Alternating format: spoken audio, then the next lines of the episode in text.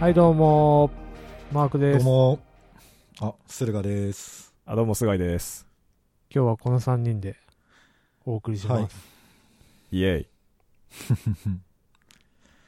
で、今回は、駿河さんパートということで。そうですね。やっぱ、適度に期間が空くことでネタが出てきますね。はい。はい。で、えっ、と、ちょっと菅井さんがですね、スラックとか、まあ、このやる気ない FM でも、ちょっとコンデンサーマイクを買い替えってですね、なんか、断るたんびにおっしゃってるので、ちょっと買いました。ついに、ついイエーイにい。コンデンサーの波がイ。エーイややっぱ言い続けるもんですね、そうですねう。ん、いやーでも、ちょっとね、その、まあ、いつも愛用、愛用まあ、買ってるサウンドハウスさんで買わせていただいたんですけど、あのー、2、3日ぐらい前には在庫ありだったんですけど、うん、今ページ見たらお取り寄せになってます。ああめもうじゃあそれ最後の1個っすよ駿河さんではない運が良とかっ思たいますけど。 いやいや。めめっちゃ売れてんじゃないですか。うーうんん。まあ俺そう俺モデルだからねうん。あれいやまあ、 そ そうじゃなくてですねあ。確かに。あのい言いたいのはあの、まあ、コロナの影響で物流とかが止まってるからのとあとリモートワークであのこういう音響機器とか売れてるからないのかなっていう僕の仮説なんですけどあーマイクがコンデンサーマイクがうん俺もう会社でこんなん使ってんの俺だけっすよ、でしょうね。そうっすうね、ん、いつもズームで使ってますけどあーどうどうですかこのコンデンサーマイクあのね多分今は分かんないと思うんですようんあの撮り終わって聞いた時に感激すると思いますへえ、なんか、はい、あの本当無駄なノイズが全くないんでへえそれはもう編集してるマークさんが一番分かってると思うんですけどそうっすね。ホワイトノイズ全然乗らないですね。うーんえそのお拾う領域が狭いってことうーん、だと思うんですよね。ううんなんかか反響もしないしね、リバーブがかかんないっていうか、なるほどはい。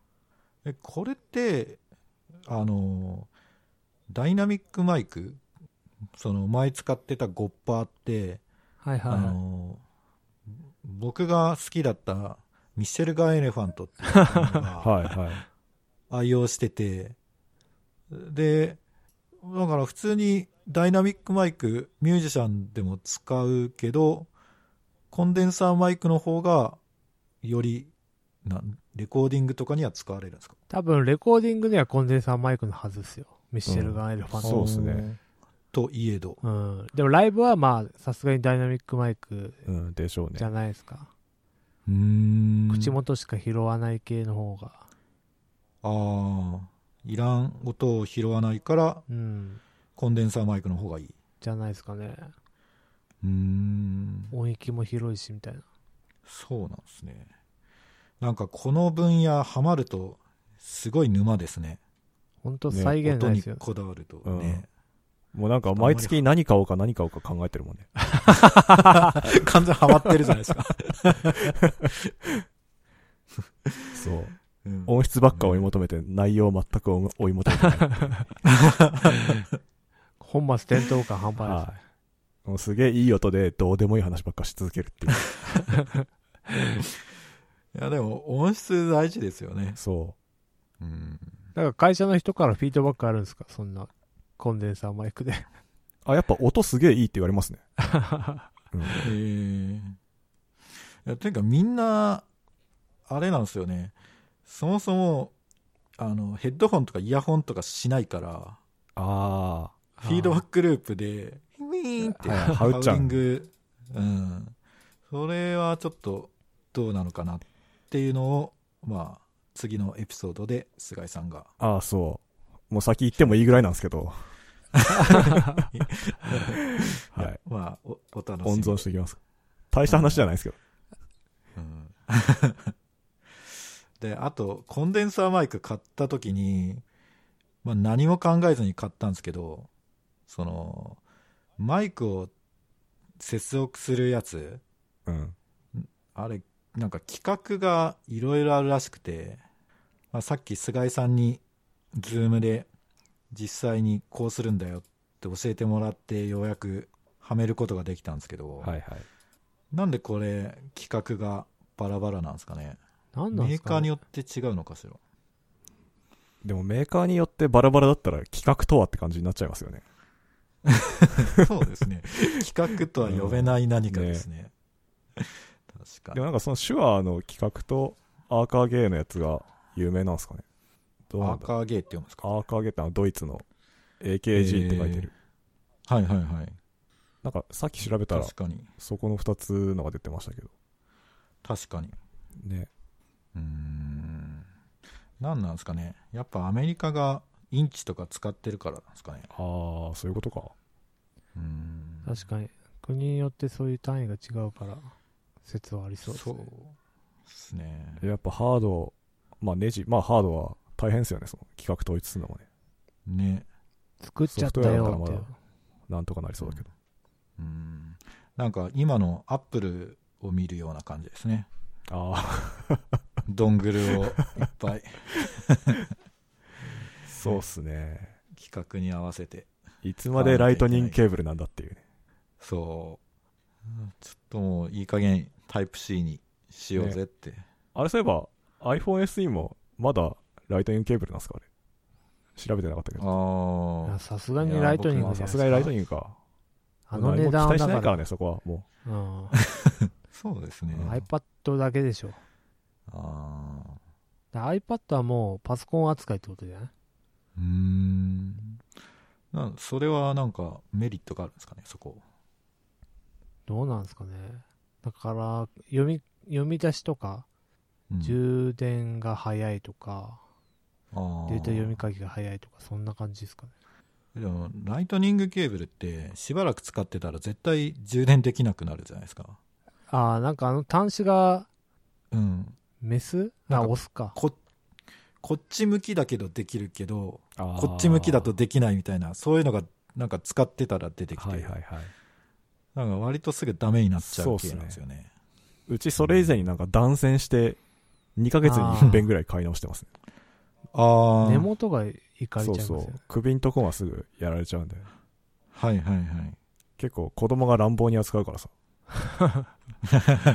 なんですか。カウボーイみたいに。そう、ブンブンブンブン振り回す回しちゃって。そりゃ壊れる わ。うんまあ、コンデンサーマイクこんなもんすか。そうですねこ。あんまり、そうっすね。あの、うん僕には広げられない話なので。いや、これまた、だから、どんどん。こんねいや、本当欲しいものどんどん。だから、オーディオインターフェースも欲しいなとか、あはいはい。なんか、あ、あとす、時間あったら、ちょっと話そうかなと思ってたのが、リビルドの、あーそ、の、セットはい。のやつが最近、ブログ更新されてたんで、その話もしようかなとか思ってたんですけどな。んか3年ぶりぐらいに更新されてたっていうやつ。あ2020、うん。ねまあちょっとここはじゃあ後ほどではいでまあマイクの話したんで今度はマスクの話したいんですけど惜しいね一文字違いもうちょっと、ちゃんと突っ込んで。いやあーマスクって皆さん今外行く時ってもう社会人のマナーみたいな感じになってるじゃないですかそうでだすね。ねでただドラッグストア行ってもマスクどこにも置いてないし、うん皆さんマスクどうしてるのかなと思って実はですねはいマスクは朝並べば買えるんですよあれえ並んでるんですかどこでえドラッグストアでどこのえ私は何ここからファインへあーあ、なん近いのかそうなんですよむちょっとまあ今保育園なくなっちゃったんですけど保育園行ってた頃は朝早いんで保育園行ってその帰りにドラッグストアを覗いてたんですようんし。たらなんかめっちゃおじいちゃんおばあちゃんが並んでるんであなんだろうなと思ってで俺もとりあえず並んでみたんですよ、うん。したらまあうんマスク変えたんでそれをなんか3日間ぐらい繰り返したらストックが結構おーえ、いいな。へえ15枚ぐらいらいになったんで、うちめっちゃ近所にドラッグストアあるんですけど、あ全多然分入荷しないですね。朝行くと並んでんじゃないですか朝ね、一回だけそれ見かけたことあるんですよ。あーでもそれもう整理券配り終わってて、あー、ダメ整で理した券式なんですねそ僕もい一度だけ並んだんですよ、あうんあ朝、うん、でただ並んだはいいけどなんかもう先着十何名様までだったんであもあう僕が並んだ時にはもうマスクありませんっていう状態だったんですねでなんか並んだのが杉薬局っていうそのチェーンなんですけど、う。はい。なんか杉薬局は毎日マスクの入荷があるらしいんですよあ、そうなんだ。そうだから並べば朝並べば買えたんですけどただあのー並ぶ人が多すあぎのずっる多すぎるからもう朝あのマスク売るのやめてへえなんかいつ並べるかみたいなのはなんか発表しなくなっちゃったんですよねあそうなんですねへえ。完全ランダムえ、マークさんまだ今も買えるってこと普通に並べば。ああいやもう今は家出ないから あ、わかんないんだ。そうもう買わなくていいかと思って全う然んその辺見てないですよね、あ、そうなんですね。それ最後に買ったのいつですかじゃ最後に買ったのは本当でも3週間前ぐらいなんであ。あ、でも結構最近ですね。あーんでなんかその緊急事態宣言うみん。たいなのになってからは全く、うん行ってないあ、そう。うん、まあその、うん、2週間前ぐらいからもう行ってなかったんでえでもそう必要ですそんな出ます外えーまあコンビニとかスーパー行くぐらいですけどそうですよねでもなんかつけてないとあこう多分1万円もないんですかいやえっとねあと4枚あるあああ、ギリギリじゃないですか。え、使い捨てのやつですよね。扱い数ですねでえっ、と明日か明後日ぐらいに14枚届きますあそうなんですねネット的なそうえっとねアイリス大山っていうああ、はい。はいはいはいあそこのマスクのページは毎日午後1時ぐらいにマスク販売しててへえ知らなかったでうんであのーまあそのう12時過ぎぐらいからそのサイトが激重になるんですけう どんでもこうクリックしまくって、はいもうタブを100個ぐらい開けば、うん1回ぐらいつながるんですねリロードじゃなくて リロードよりあのタブ開くタブをねたくさん開いた方が効率がいいへえあ、そうなんだ。でい一度でもその製品ページに行ってカートに追加できればあのークッキーかなんか認証情報が当日まで残るんでそういう仕様か。そう頑張ってマスクをカートに入れるとこまでこうタブをたくさん開いてうん買うまでじゃないですねそう購入はあのい大体5時ぐらいになったらあのもう落ち着いてるんで、はいはいはい。もう、とりあえずその、売り切れるまでなんとかカートに入れて、カートに入れたら、あの、他の仕事に戻って、 で、夕方ぐらいに購入手続きを進めるみたいな。へえでもうカート入れたら在庫は確保されるっていうですでこすとで。ですすよね。そう。すげえな。ういうそれなん仕様かです自動化できないですかね、それ。ああ、いやできるんじゃないですかね。多分 URL も、あの、決まってんすよ。うんうんうん。だから多分できますね。ちょっとチャレンジしようたただ、 その、転売屋まや、あ、どう、どういう仕様になってるかわかんないんですけうど、んえっ、と、その期間中にうん一つの商品をを買えるのは1回までみたいあき決まってる期間中っていうのはどのぐらいの。に。いや、わかんないです。あ未定です。そうなんだ。じゃあ一回買ったらもうもしかしたら終わりかもしれないってことか。終わりかもしれないです。うーんどういうふうに、その、こ個人を特定しているのはいかはい。わかんないですけど、一応そういうふうに案内が出てますね。へで、僕はとりあえず買ったんで、ーあ、一回買ったから、はい。あーもう情報を共有してもいいと思っあなるほどそれずるくないですかなんか て。いやいやいやいや。 明日も売るから大丈夫です。 まあショーノートにリンク貼ってそうるっんすで。ねこれで売ってなかったらもうなんかチキショーってなりますから、大丈夫ですよ。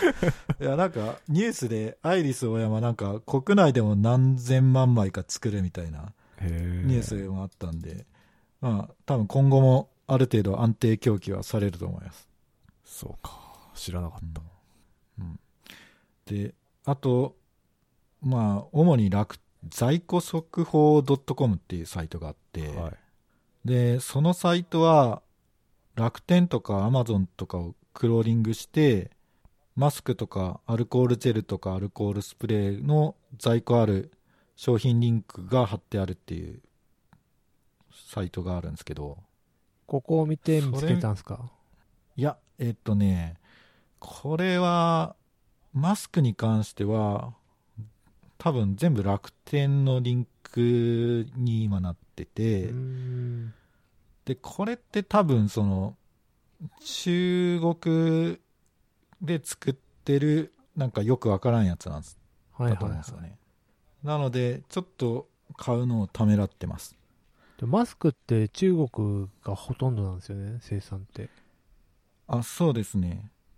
ただその日本向けに作るああ品質となるほど国内向けの品質違うらしいんですよなるほどなるほどで、あと、マスクの他にも、えーっとね、アルコールジェルとか、アルコールスプレーとか、あるんですけど、なんか調べると、なんか、えーアルコール除菌とか、ウイルス除去とか、書いてある商品にも、なんですけど、実はアルコール濃度的に、あの、ウイルス除去には適さないみたいな製品が売ってて、へえだからあんまり、そうっすね、信頼度というか、まあ、楽天のよくわからないショップとか、まあ、アマゾンのマーケットプレイスとか、うーんなんで、そんなに信頼度は品質高くないっていうか、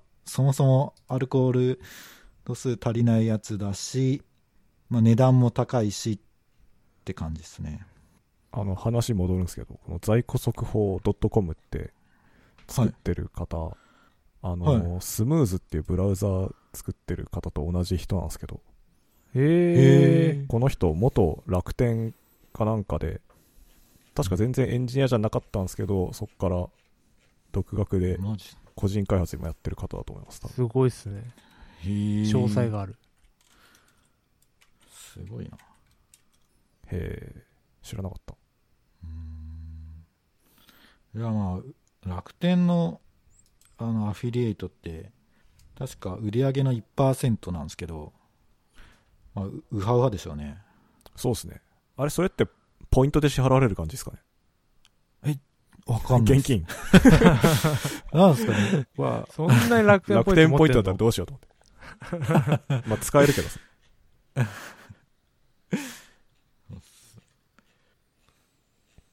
いいっすね。あまあいいサービスですね、これ。うんで時々ウォッチしてるんですけど徐々に徐々に最安値が切り上がってるような気がしますねへああ、え高くなってる。うん前僕が見た時は50 1枚50円とかだはいはっい。たのが最安値だったんですけど、今日見たら今見たら56円が最安なんでへえ。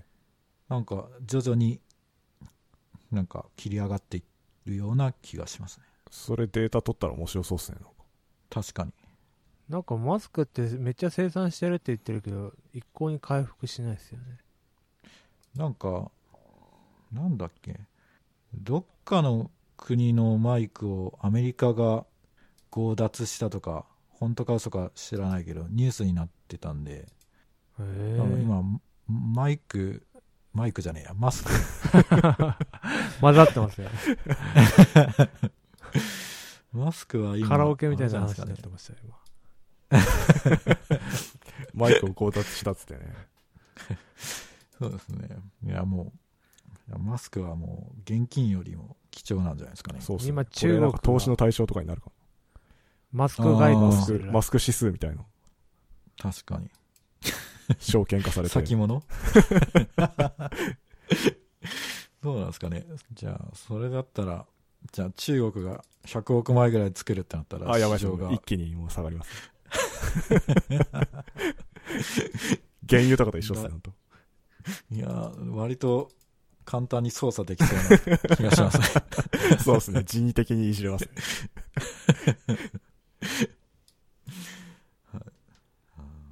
まあ、そういう感じで、細々と僕はマイク、マイクじゃ ない。もういいもうダメだね、今 日。もうダメだ。ちょっとマスクの話、終わり、終わります。はい。はい。ほんで、えっとね、もうこれ完全に、あの、ごめんなさい。自分が知りたくて調べたネタなんですけど、あの、てか、割と今、日本の政府が出す対策って、なんか脱力するようなネタかよみたいなことを結構やってるじゃないですか。はい。割と話題になってるの。で、まあ、そういうネタ的なやつもあるんだけど、まあ、ちゃんとやってるのもあるんだよっていうことをですね、まあ、み、皆さんに知っていただきたくて、っていうのと、まあ自分がちょっとお金欲しいなと思って、ちょっと調べてみました。い や結構ね、すごいんですよ、今。あの、給付金とか融資とか。はいはいはい。なんか、えーっとね、ちょっと、順番に見ていくと、経済産業省がやってる持続化給付金ってやつがあって、で、何かっていうと、売上が前年同月比で50%以上減少した企業またはフリーランスの人に対して、企業は200万、フリーランスは100万が条件でお金をくれると。返さなくていいっていう。えー、でも50%減るってなかなかですね。まあそうですね。まあ、ただ、ちょっと、まあフリーランスである程度、ね、コントロールできる人とかあだあっ。たら、うん、ちょっとじゃあ今月売り上げ、ちょっと低めにして、ゴニョゴニョっていう風にもできるし、そういうことうん、まあ、そう、それ、そういうわことは、まあ本当はしちゃいけないんだろう けど、まあでも、そういう方法もあるってことですね。そうですね、まあ、対象が、そまあ、そういう人たちなんで、あの50%以上、前年同月比で減少した人なんで。すごなので、まあ、これ、ね、結構フリーランスで100万とか、企業で200万とかだったら、結構な、いいお金ですよね。スルカさん何50%以上減少させるんですかワンチャンですね、6月いけるんですよ。っ。 そう、6月あそとう2ヶ月後ですか。そうですね。へー。まあ、ただ、あの、国の予算がどのぐらいこれ、取ってあるかしまでは調べてないんで、もしかしたら6月になった時点ではもう国予算もうないよってなってるかもしれないですね ペイペイのキャンペーンみたいな感じ。あそうそうそう。予算がいつなくなるかがわかんない。でも多分殺到してるんじゃないですかね。なんかす、まあだからタイミング良ければそいいってことですう。ね。ワンチャン、ワンチャンこう、もらえる可能性がある。うんこ、れ、前年同月比って言ってるけど、今年から始めた人とかどうすんだろうね。えーっとね、そのと、それはなんか考えてるよって、あの、国が言ってます。あそうなんですね今考え中だそうです。なるほど。 4月最終週をめどに確定公表しますと。へえ。うん。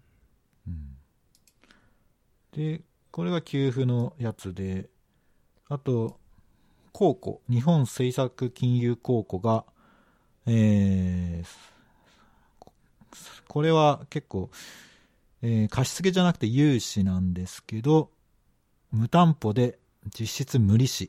うん。で、上限が3億円。で、5年以内は、返済義務がない。えで、返済期間も15年から20年って長い。っていう、もう最高の条件ー、貸し付け。で貸し付けてくれるやつがありますと。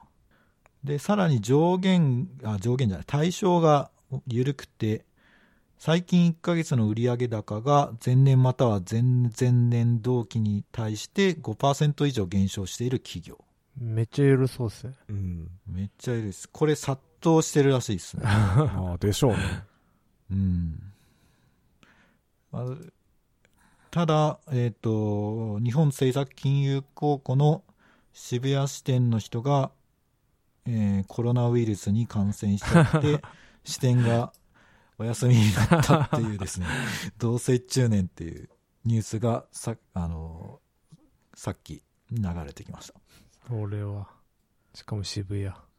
うんこれ借りるんですかこれは、そうですね。ちょっとさ先どうなるかわかんないんで。とりあえず 借りとくかみたいな。そうそうそう。利子ないんだったら、まあ、あっても困らないし。なるほどね。そしたらまた機材買い放題ってことですね。いやいやいやー、それで調子乗ってからのどうなんだろう。これ売れるのかな、うんそう。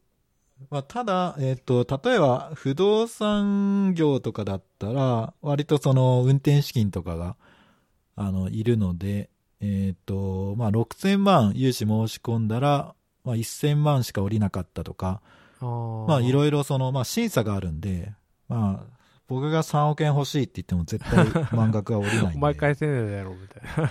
いや、 もう3億円融資してもらったら、どうやって畳むかはちょっと考えないですよね。うん。っていう、この2つが熱いですね。なるほど。公庫と、あと、えー持続化給付金。で、あと、えー雇用調整助成金って言って、えーまあ、休業手当の9割までを助成するよっていう制度とか、まああと東京都も、公庫より条件は良くないけど、えー融資もやってますと。うん。って感じですね。なので、フリーランスとか、僕みたいなマイクロ法人の人は、このあたり、ちょっとぜひ、チェケラッチョしてください。なるほど。はい。で、あと、まあ、そこの緊急経済対策で、えっ、と、まあ、政府がやってる、その、作った資料を見たら、まあ、他にもリモートワークに補助金が出てたりとか、あと、なんだっけな、サプライチェーンの再構築みたいな予算が2000億か何千億っていう単位でついてて、で、これが、なんか事実上、中国から工場を撤退するみたいな内容なんですね。うーん。なんか、まあ、一応その、国内に工場を、あの、海外から移転させたら、その何割かを、あのー補助しますよっていうやつなんですけど、あの、国内だけじゃなくて、ASEAN 諸国ああ。も対象になってるんですよ。じゃあ東南アジアのベトナムとかに移したら OK みたいな。そうそうそう。だから、国内じゃないですよね。で、じゃあ、他に、まあ、どこだってなったら、ASEAN 以外で日本が工場を作ってる国って言ったら、まあ、中国ぐらいしかないんで、まあ、事実上中国から撤退するっていうための補助金ですね。とかをやってますと。うん、いろいろあるんですね、意外と。意外とっそうてなんですよ。まあ、だから、ちゃんとやってる部分はちゃんとやってて、うん。で、なんかちょっと、あれっていうやつが、まあみんなの注目を浴びて、叩かれるみたいな。まあ、そう、拡散して叩かれるみたいな。っていう感じっすね。だから、まあでも、アメリカ、トランプとかって、もう完全にもう、なんだろう、みんなの不満を、溜まった不満を、そのそ、中国に対して、うん。なんかぶあのーぶつけようとしてる感があるじゃないですか。だからその戦略で言ってますよね。うん。大統領選もあるし。そうそうそう。まあ、お前の対応が遅かったからニューヨークあんなことになったんじゃないのかっていう意見をこうねじ伏せようとしていますよね、ん中国とか、あと WHO とかね。あそうそうそう外敵作っていく感じですよね。そう敵を作って悪いのはこいつらだっていうただ日本の場合はまあなんですかねトップ自らこうネタとしてですねあの星野源とコラボしたりしてこう自らこうネタを提供するところがなんかすごいなとなんか日本的な感じしてますね。うんそう。そうですね。敵、敵を作るんじゃなくて、自分がこう、避難の的になるっていう、なかなか、なかなか高度なテクニックですよね。知らんけど。それがなんか、美しさですよ。ワ、ワードなんですかね。責任とか、そんな感じなんですかね。うん。はい。まあでじゃあ、駿河さんのなんか、金の羽振りが良くなったら、どっちか使ってんだな、みたいな。いや、よくはな らないと思いますよだからこれを機に、これをチャンスに何か攻めに転じるっていう。なんあかマーケティング業界っていうか、まあ広告だと、あ、はい。 SARS がアリババを生んで、リーマンショックが RTB を生んだんですよ。うんうんうんだかうんらこういう不況の時は何か生まれる時みたいはい、はい。なのがあっはいて。そう。ちょっと何をすればいいかなって、実は考えてて、なんか地元の友達に相談したら、マスクの転売っていうなんかふざけた答えしか書いてない。転売。違法だからね。ま そうそうそう。こいつに聞くんじゃなかった。後悔しましたね、うんで、ちょっと、あの、えっ、と、小ノートの一番下に投資っていうトピックがあるんですけど、はいはいはい。ちょっと出前感とかどうですかああ、でももうここまで来たらなんか、すでに、どうなんですかね。折り込み済うみ。ん折り込み済みなんじゃないかなって思っちゃうけど、あーそうっすよね。どうなんですかね。。どうなんだろう。みんながどう考えてるかですねさすごい今の状況が長期化すると思ってるのか一時的だと思ってるのかで、なんか評価は分かれる気がするなるほど。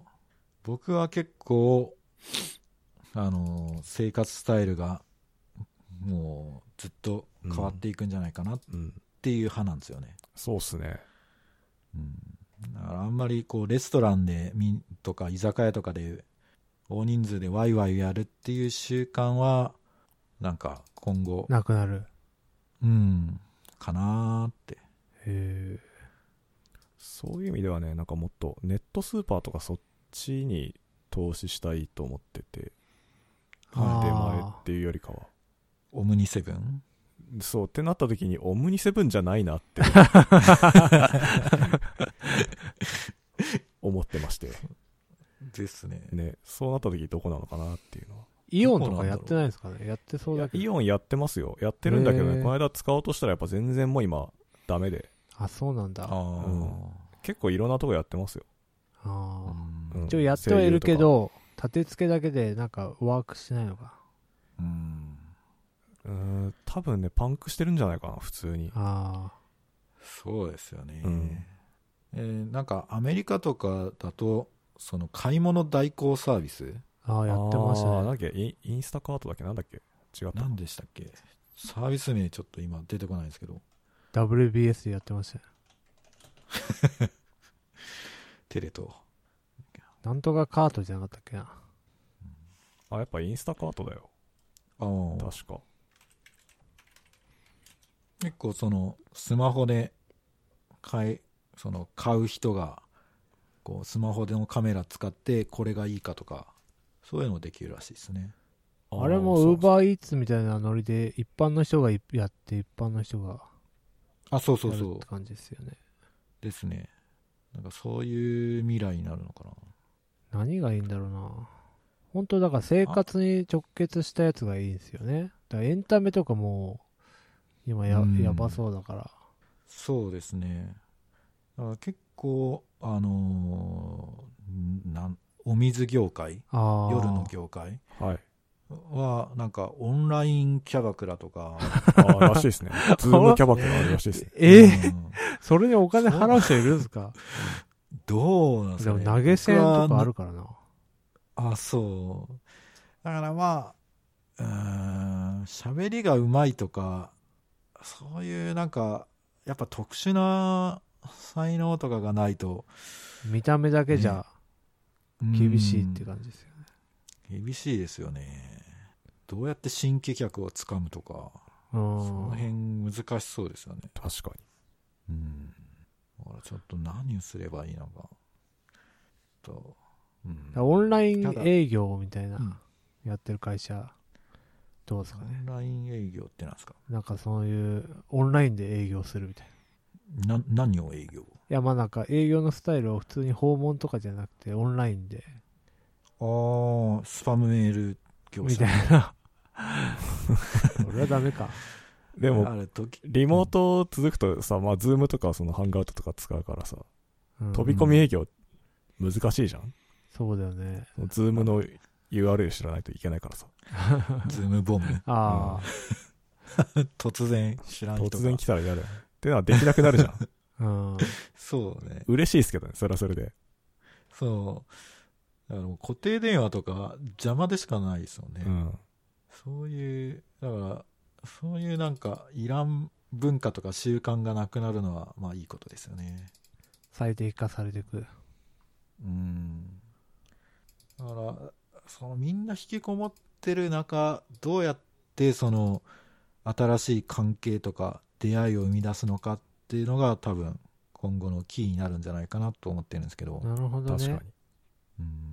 ただ、全然アイデアは浮かんでないです。 VR とかどうなんですかね。どうなんですかねやっぱ敷居がまだ高いんじゃないかな。そうっすね。それより、まあオンラインゲームあとかで仲良くなるとか、そっちかなあ、オンライン手芸みたいオンライン手芸。あれ、それなんだっけな。ないのか。あれあれ、なん、なん、誰か言ってませんでしたオンライン手芸。気の気のせいか。そういうセミナーとかもオンラインになっちゃうんですよね。で学校の授業がオンラインになるぐらいだから、それはそうああ、か。うん僕、絶対オンラインだと勉強しないんですけど、もし学生だとしてなん。か分かれそうですよね。うん。もう、やばいですよね。だから、今後、その、まあ、今のコロナを経験して入社する人は、その、オンライン適性がある人ばっかなわけじゃないですか。うん。いよいよ我々、淘汰さ れるタイミングですね。オンラインネイティブがやってくるオ。ンラインネイティブ、ちゃんと自己を、あの、そうなってくると抑え本るこ当とがに SF みたいに存在するのかどうか分かんないやつとか出てきそうです ね。 ああ、確かに。こいつ AI なんじゃねえかみたいな。確かに、こう、戸籍とか偽造して ね、あの、10人ぐ らいの人格を作っといて、なんか、そしたら給料が10倍になる。やばいですね。それデストピア。確かに。うんはい。ディストピア的な流れで言うと、はい。最近読んだ本なんですけど、あの結構何年か前に出て、出た本なんですけど、あの、この世界が消えた後の科学文明の作り方っていうへえいわゆるポストアポカリプあアポカリプス的な状況に、えー追いやられて人類がどうやって今の科学文明を復興させるかみたいなテーマで書かれた本なんですけどへえこれ、あれみたいですね。なんか、なんだっけ。ドクターストドラマっすか、ーン。漫画ですね。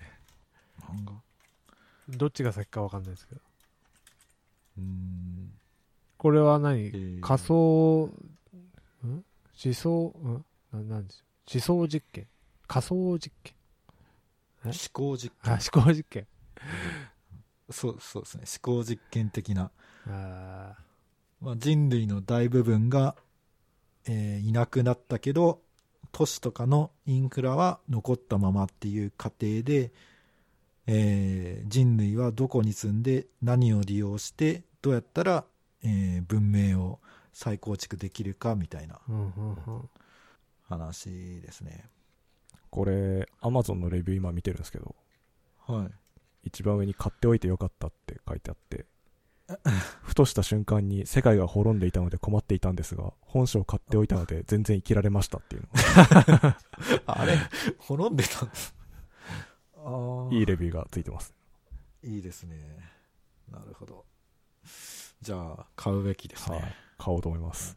はいぜひそうまあ、あと,、えーと「暴力と不平等の人類史」っていうですね、まあ、分厚めの枕にちょうどいいサイズの本があるんですけどベストセラー1位値段も高いですねめっちゃ高いですねそうでこれはまあペストとかそういう、まあ、疫病だけじゃなくて、まあ、戦争とか革命とか、まあ、国が滅びるとかそういう時にこう何が、えー人類史で起こってたかっていうのを、えーまあ、書いてる本なんですけど、へえで疫病のところに、まあ、ペストとかはいはいあのそういうのがあって、でし全然僕知らなかったんですけどペストってヨーロッパだと100年ぐらい続いてたらしいんですよへヨーロッでパ行くうんとペストの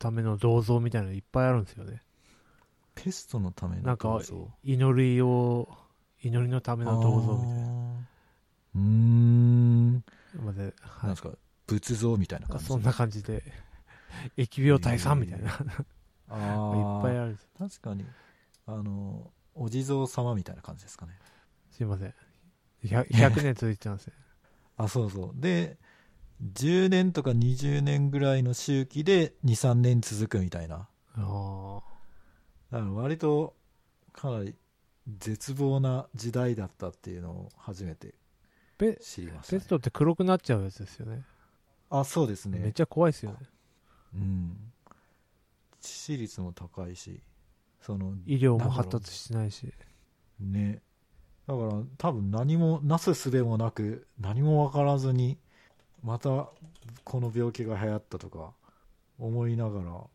暮らしてたんだろうなって思うと今だと、まあ、そのウイルスが蔓延してるからこうすればウイルスにかからないとかそういう情報が入ってくるからまだなんか自己防衛できますもんねそうそうそうけどなんかね何もなんかよく分からんけどニンニクを食べれば大丈夫と か需要競争的な話ですかそうそうそういうことしかできないんでだとちょっと大変だったんだなっていうあれですねなんかカフカフカのペストがめっちゃ売れてるっていうああ神よやねっ。ぱそうなんですねあ神よか、やっぱそういう時代なんですよね、ね、みんなやっぱ昔に学ぶみたいうんなでこれってじこういう疫病って10年に1回来るんですよね、うんあ SARS とかなんか豚インフルとかあうんー確かにこれまた12年あたふたして8年後にはまた来て、それ繰り返すんですかねまあ、だとしても今回のは相当でかでいかかいね。10年に一度レベルじゃないですね、これ。そっか100年に一度とかそういうレベルだとうんでありたいですよね思う。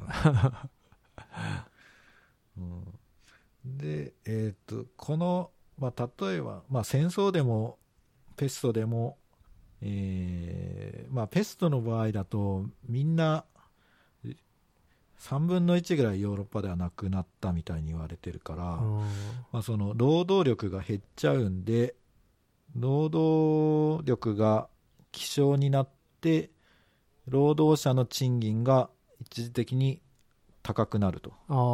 あででもまあなそのうち元に戻っていくみたいな歴史でしたっていうことが書いてありますねあなるほどあれ第一次世界大戦が終わったのもなんかペストのせいでしたっけあれはスペイン風邪あインフルエンそうだね今そっちかのインフルエンザですかねそうですねいやだから結構その20世紀初頭とかぶっちゃうんですよね。あ確かに。ね。疫病が流行って、なんかこう、仲悪かった国が、こう、対立しだして、みたいな感じで、なんか不穏な流れになってきてますね。スペイン風邪ってスペインの人はどう思ってるんですかねどうなんですかね。なんか、しかも、発祥はす、なんか、スペインじゃなくて、そうそうアメリカ発 祥。 そうなんですそうかなんですよね。とばマっジちりだよね、本当に。怒ってるよね、スペインの 人は。うんしかも、ななんだっけ、だから、アメリカとか、まあ、他の、ヨーロッパとか、他の国でも流行ってたけど、第一次大戦だから、もうみんな、そういう情報を外部に出さなくて、あ戦争してなかったスペインが、おい、こんな病気流行ってんだけど、って言ったら、スペイン風邪って言われるようになったあ、。ひどすぎる。ねこの本で、ま、これ、流行る前に読んでたんですかああ、そうですね。なんか、いちょっとだけ立ち読みして、あのーふむふむ。でも、ちょっと高いなと思って、買わなかったんですけど、最近ちょっと買いました。ああ、そういうことですね。うんまあ、ただ、ペストみたいなことにはならないと思うんですけど、多分、もうちょっと違う未来になるのかなという気はしますけどね。うん。うんまあでもこればっかりは分かんないですよね。変わらないと。あ終わらないと。ね、何年か経ってああこうだったねっていうのが分かるから、うんヨーロッパで死んで、いっぱい死んじゃってるのは、ヨーロッパだけ突然変異した説みたいなのもあるじゃん。から。ああありますねだから3月ぐらいから日本でも感染者が増えたのはそのヨーロッパ旅行した人がうん。日本に帰ってきたのが原因じゃないかっていう説もなるほど。ありますよねそんなもう、情報量多すぎて分からんわ。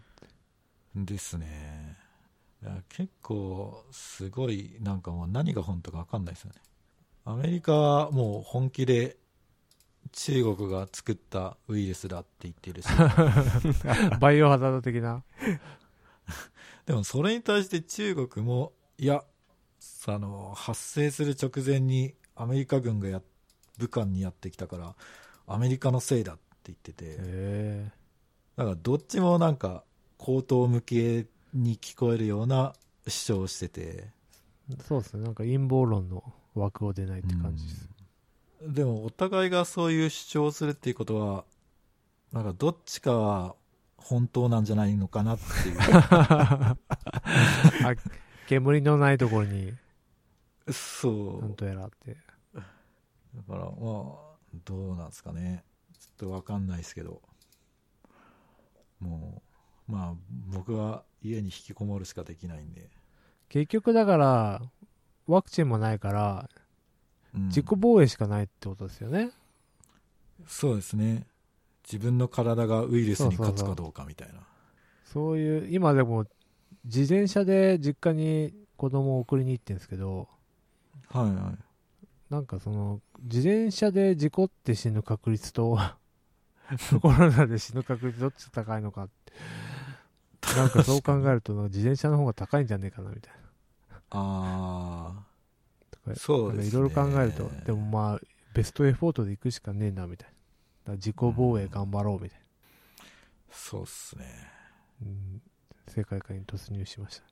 うんまあ、自転車乗ってまあ普段なら、まあ、自転車乗ってて事故ってて、まあ、普段なら治るような怪我でも病院ああ、が受け入れない受。け入れてくれないとかそういう可能性はありますね確かに、それもありますね。ね気をつけようん。う、うん、いやいやいや結構1時間ぐらい今喋りましたねそうですね。そうまであ、すね。ログ画自体はなるほそんな言ってないと思うんですけど。どなるほど、でまあ、50分まで喋りました。うん、言い残したこと言い残したことはまああんまないっす ね喋りきっまあ、リビルドの、えーあれっすね。それじゃあ次機で、材、きつきつ、わかります。次で話しましょはい。ぜひ。う。はい。はい。じゃあもう今日ははいこ。のぐらいで。はい。ではでは。どうもありがとうございました。はい。ありがとうございました。あありがとうございました。